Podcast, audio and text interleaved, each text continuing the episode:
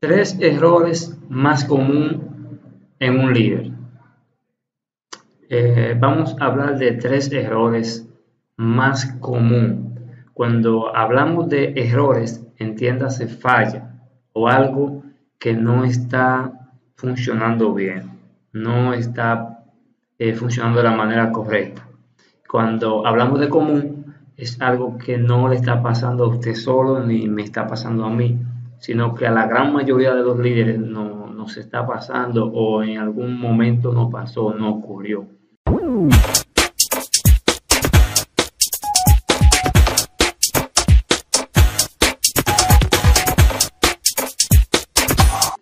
Eh, el primer error es que tenemos una mala organización con el tiempo. Primer error, mala organización con el tiempo. ¿Por qué? Todos tenemos compromiso, ya sea de universidad, de trabajo, de en la iglesia, eh, los que son casados, de familia, de hijos, eh, un sinnúmero de cosas que se suman y nos restan tiempo. Entonces, eh, este es uno de los errores principales, uno más. Si usted no tiene tiempo para nada, pues nunca va a hacer nada. Eh, entonces debemos de arreglar esa parte. Tener tiempo, porque si no tenemos tiempo para reunirnos con nuestro equipo, ¿cómo nos vamos a dar cuenta si las cosas están marchando bien o si están marchando mal? Eh, la efectividad de un equipo y de un líder eh, tiene que ver mucho con el tiempo, el tiempo que le dedica a ese equipo los planes para planificar, para ver qué está bien qué está mal. Ese es uno de los primeros errores. El segundo error que yo puedo decir que en estos últimos tiempos está haciendo mucho daño es usar el WhatsApp como herramienta principal de comunicación. Ojo, usar el WhatsApp como herramienta principal de comunicación, no que no la use, sino como herramienta principal. Eh, no es un secreto que el WhatsApp es una de las herramientas que más se está utilizando ahora mismo en la comunicación y llámese lo que es redes sociales, por el Internet, los cambios, los avances. Pero también hay una gran cantidad de personas que no están utilizando esta herramienta o que tiene esta herramienta y por el primer error, el factor tiempo, cuando viene a ver tu mensaje, ya hace mucho que pasó la reunión o ya hace mucho que ya usted ni siquiera esperaba que esa persona le dé respuesta. Este segundo error de utilizar el WhatsApp como herramienta principal está haciendo mucho daño en los equipos en este tiempo, porque hay muchos grupos que eso es bien importante y lo digo por experiencia, lo que estoy hablando es por experiencia como líder. A veces mandamos un mensaje al grupo, pero Todas las personas lo ven, algunas responden, otras no responden. Algunas no lo ven y nosotros pensamos que como el mensaje ya llegó al grupo, llegó a la persona.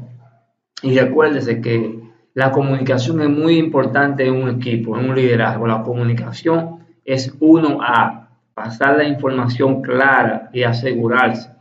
Como líderes debemos de cerrar punto. Si usted pasa una información por WhatsApp váyase a una pestañita que dice info. Usted va a verificar quién vio la información. Si no le responde, hágale una llamada y cierre, cierre los cabos sueltos. Cierre los puntos. Si usted tiene una reunión, no suelte solamente la información por un grupo. Si ya pasó el tiempo que usted le dio a esa información y no ha retornado usted la respuesta, pues tenemos que provocar como líderes que, se que haya una respuesta, que haya una reacción a, esa palabra. Entonces, ese es uno de los errores que estamos viviendo en este tiempo, que estamos utilizando el WhatsApp como herramienta principal de comunicación. No que no, que no la utilicemos, sino que no ya no estamos haciendo llamadas, no nos estamos preocupando por cerrar un punto, sino que estamos dando todo a la opción de la otra persona. El tercer punto eh, entre los errores principales más comunes es el no saber decir no.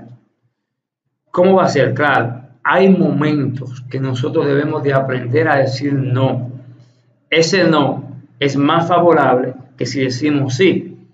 Eh, un ejemplo, si le ponen una responsabilidad y usted está cargado con muchas actividades, eh, en cierto día lo necesitan y usted dice sí y usted no puede estar ahí ese día, esa, la palabra de usted pierde peso como líder, porque lo que hablamos debemos de demostrarlo en lo que hacemos.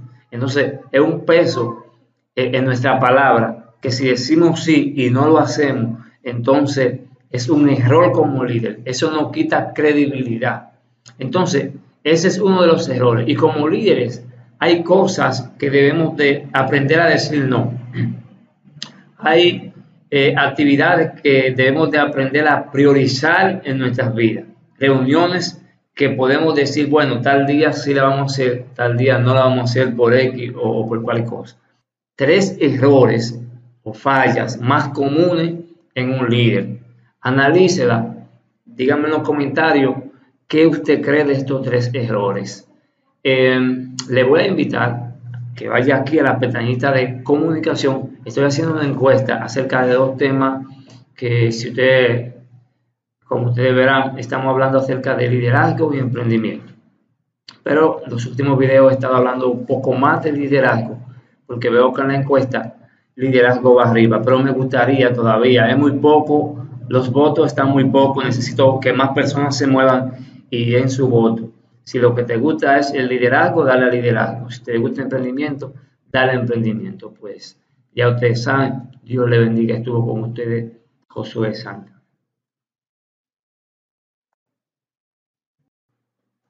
Quiero darle una palabra a esta generación que sueña o a usted que está mirando este video y alguna vez soñó y entiende que los problemas, las dificultades, lo que está viviendo ha hecho que usted se detenga en el camino para ver su sueño hecho una realidad. Y quiero poner un ejemplo bien sencillo y bien conocido por todos nosotros.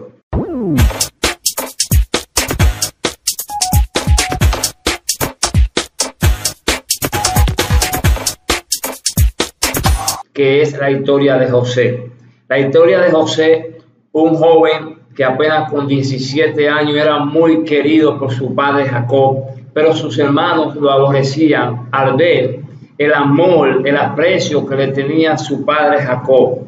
¿Qué sucede? Este joven con apenas 17 años tuvo un sueño. Cuando tiene este sueño, se lo cuenta a sus hermanos y los hermanos cuando ven el sueño, en vez de amarlo más o creerlo, lo aborrecieron más, porque ellos automáticamente interpretaron que se iban a tener que postrar delante de José en algún momento por el sueño. Pero ¿qué sucede? En este momento yo quiero darte una palabra a ti que estás soñando. Tienes que soñar, continúa creyendo en ese sueño en esa palabra, en esa promesa que Dios te ha dado. Tienes que soñar. Si en algún momento ha dudado de tu sueño, quiero decirte que los momentos y las dificultades que estás viviendo son las que te van a encaminar a ver ese sueño hecho una realidad. Cuando José le cuenta el sueño a sus hermanos, sus hermanos automáticamente comenzaron a comunicarse entre sí. ¿Qué sucede? Su padre habla con José y lo manda para donde los hermanos a ver dónde estaban y que le informe de lo que estaban haciendo. Cuando José se acerca donde ellos estaban apacentando las ovejas, de lejos sus hermanos dijeron, ahí viene José el soñador. Vamos a hacer un plan. Uno de ellos automáticamente dijo, tenemos que matarlo. Eh, usted sabe que siempre cuando hay un grupo que hace un plan, siempre hay uno que dice, no, no lo mate siempre hay alguien como que se acobarda. Y hubo uno que dijo, no lo matemos, vamos a echarlo en un pozo en el desierto y vamos a quitarle la ropa. Hicieron un plan. ¿Qué sucede? Todo este plan que los hermanos de José estaban tramando, lo que estaba haciendo era encaminando el propósito de Dios en el sueño de José. Luego uno de ellos dice, vamos a venderlo a los ismaelitas que vienen de camino. Tal vez usted no ha pasado lo que José pasó para ver su sueño hecho una realidad. Tal vez ha pasado momentos difíciles, pero quiero decirte que lo que está pasando, los que te están murmurando, los que están hablando mal, los que no quieren que tú crezcas, ellos mismos están posicionando tu sueño. Sueña, no dejes de soñar, tenemos que soñar. Todo lo que José pasó, toda la trayectoria fue vendido por dos veces. La historia, yo sé que ustedes la conocen, es bien amplia. Podemos sacar mucho de esta historia. Fue vendido dos veces. Después que lo vendieron sus hermanos los ismaelitas, los ismaelitas lo vendieron a un principal, a Potifar, y aún en todo ese transcurrir de la vida de José, él soñó, pero él no vio ese sueño realizarse de una vez. Todos los sueños tienen un precio, pero estamos nosotros dispuestos a pagar el precio de lo que estamos soñando. Estamos dispuestos a pagar el precio para ver la promesa de lo que Dios nos ha prometido. Luego de eso, por la gracia que tenía José, José encontró gracia con Potifar. Potifar lo puso a controlar todo. Tenía tanta confianza Potifar en José que salía y dejaba todo a cargo de José. Pero la mujer de Potifar comenzó a ver toda esa gracia que tenía José y dijo, bueno, aquí yo voy a comer con mi amo. Cuando Potifar se iba, la mujer de Potifar observaba al joven y quería hacerlo caer, lo quiso seducir. Y hoy en día hay muchas personas que ese espíritu de la mujer de Potifar no está seduciendo. ¿Y dónde es que no seduce? ¿Dónde es que te seduce? En el silencio, cuando estás solo, cuando te encuentras solo, es que el diablo va a buscar la oportunidad de seducirte y engañarte. La Biblia habla claramente que la mujer se le insinuó, lo salameó, como decimos nosotros los dominicanos, y lo invitó a, a tener relación. Pero José soltó la túnica y le dejó la túnica y se mandó. ¿Usted dejaría eso? ¿Se atrevería a soltar la túnica a esta generación soñadora? Joven que estás mirando este video, sigue soñando. Atrévete a soñar, pero tenemos que pagar el precio para ver ese sueño hecho una realidad. Dios está contigo. Los momentos que estás pasando, los momentos que estás viviendo, son parte del propósito para que puedas ver tu sueño hecho una realidad. Así que Dios te bendiga y Dios te guarde. Cuatro claves para ser un mejor líder. Ejercer una posición de liderazgo no es una tarea sencilla. Aprende cuáles son las claves para ser un mejor líder. Quizás el aspecto más intimidante de ser un líder es saber que además de jugar un rol fundamental en el éxito de tu equipo, será considerado responsable también por sus fallas. Para poder obtener buenos resultados en su desempeño, los líderes deben aprender a motivar constantemente a su equipo. A continuación te presentamos cuatro claves para convertirte en un mejor líder. Clave número uno. Genera buena comunicación. Un buen nivel de comunicación es importante en cualquier tipo de relación y los vínculos laborales. No son una excepción a la regla. Expresa tus ideas de forma clara, asegurándote que los miembros de tu equipo entiendan lo que pides de ellos. Crea un ambiente propio para la comunicación fluida dejando espacio para que cada persona tenga la libertad de expresar sus ideas y sus preocupaciones. Clave número 2. Piensa con perspectiva de futuro. Cada vez que tengas que tomar una decisión, piensa en las consecuencias que eso puede acarrear para el futuro. Fija bien tus objetivos y asegúrate que todos los miembros de tu equipo lo tengan claro. Clave número 3. Recuerda que la pasión es contagiosa. Comparte tu pasión por el trabajo con tu equipo. Un líder es quien entusiasma y cree firmemente en su trabajo, inspira al resto del equipo y lo compromete con la causa. Clave número 4. Conócete a ti mismo. Para ser un líder efectivo es importante que tengas bien claro cuáles son tus fortalezas y debilidades, además de tus virtudes y defectos. Sé crítico contigo mismo. Aprende a reconocer tus errores y analizar periódicamente si estás llegando a concretar tus metas a corto plazo y a largo plazo. Así que Dios te bendiga y Dios te guarde. Cuatro claves para ser un mejor líder.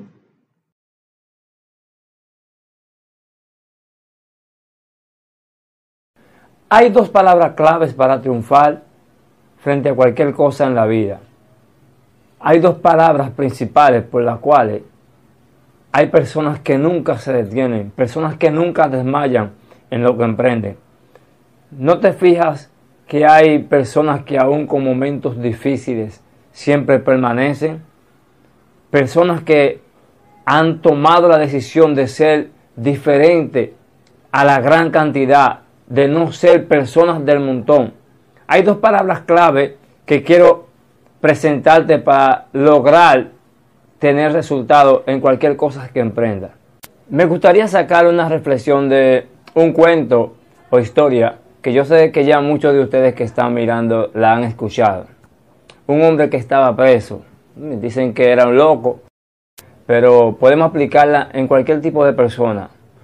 Un loco que estaba preso y estaba planeando su escape. Cuando ya estaba todo despejado, dice que se fue a fuga aquel loco. Y lo que él no sabía, que detrás de la primera pared, del círculo de paredes que había en la cárcel, habían más paredes. Cuando él se escapa y brinca la primera pared, se encuentra con otra, pero él estaba decidido a tener su libertad, él estaba decidido a alcanzar lo que él se había propuesto, que era escaparse de aquella cárcel. Cuando él se escapa por el miedo que tenía, lo que tenía, comienza a brincar pared y brinca pared y brinca pared. Cuando ya estás casi terminando, estás ya por terminar la última pared. Muchos dicen que eran 100 y ya estaba en la 99. No sé cuál era el número, pero cuando ya estaba casi por terminar de brincar paredes, se paró, se detuvo y dijo, wow, pero esto es más difícil de lo que yo pensé. Esto da más brega de lo que yo pensé. Y en vez de seguir brincando paredes, él miró atrás y comenzó a saltar paredes. Si eran 99, saltó 99 paredes más para atrás cuando apenas le faltaba una sola pared para ver su libertad. Y eso es muchas de las cosas que pasan con nosotros. Emprendemos cosas y comenzamos a pasar y a pasar situaciones y a rebasar una y otra. Y cuando ya estamos a punto de salir, cuando ya estamos a punto de ver nuestra libertad, nos pensamos, nos, sentamos, nos tranquilizamos y comenzamos a pensar, esto sí es difícil, yo no voy a poder, yo no sabía que esto era así, ¿por qué es tan duro? Pero si nosotros supiéramos que estamos a punto de salir de esa situación, siguiéramos y continuáramos y no nos detendríamos en nuestro emprendimiento, en nuestra carrera, en lo que nos propusimos, en lo que queremos lograr. Y eso es lo que pasa con muchos de nosotros. Cuando ya estamos en el punto, en la pared 99 de la cárcel, entonces retrocedemos 99 paredes más para atrás en vez de volar la última pared que nos falta. Hay que ser resistente. Si él fuera resistente, si él fuera perseverante, él iba a obtener su libertad, lo que él estaba buscando, lo que él quería lograr. Hay que resistir y hay que ser constante en todo lo que emprendemos. Aún sea en la iglesia, aún sea en tu vida personal, aún sea en cualquier cosa que te propones, que nos proponemos, debemos de ser resistentes y perseverantes. Las personas que son exitosas en lo que emprenden llevan a cabo estas dos palabras perseverancia y resistencia. La primera, perseverancia, el mismo Jesús dijo en la palabra de Dios que el que persevere hasta el fin, ese será salvo. no el que se convierta hoy y mañana se salga, o el que comience hoy y mañana se cansa. Este camino conlleva ser valiente. El reino de los cielos es para personas valientes, decididas a sobrepasar de lo natural a lo sobrenatural. Dos palabras clave para poder ser exitoso en los caminos de Dios y perseverar y no irte al mundo. Persevera. Dice la palabra de Dios que el que persevere hasta el fin, ese será salvo. Dice también la palabra del Señor, resistid al diablo y él huirá de vosotros. Debemos de tener resistencia, soportar.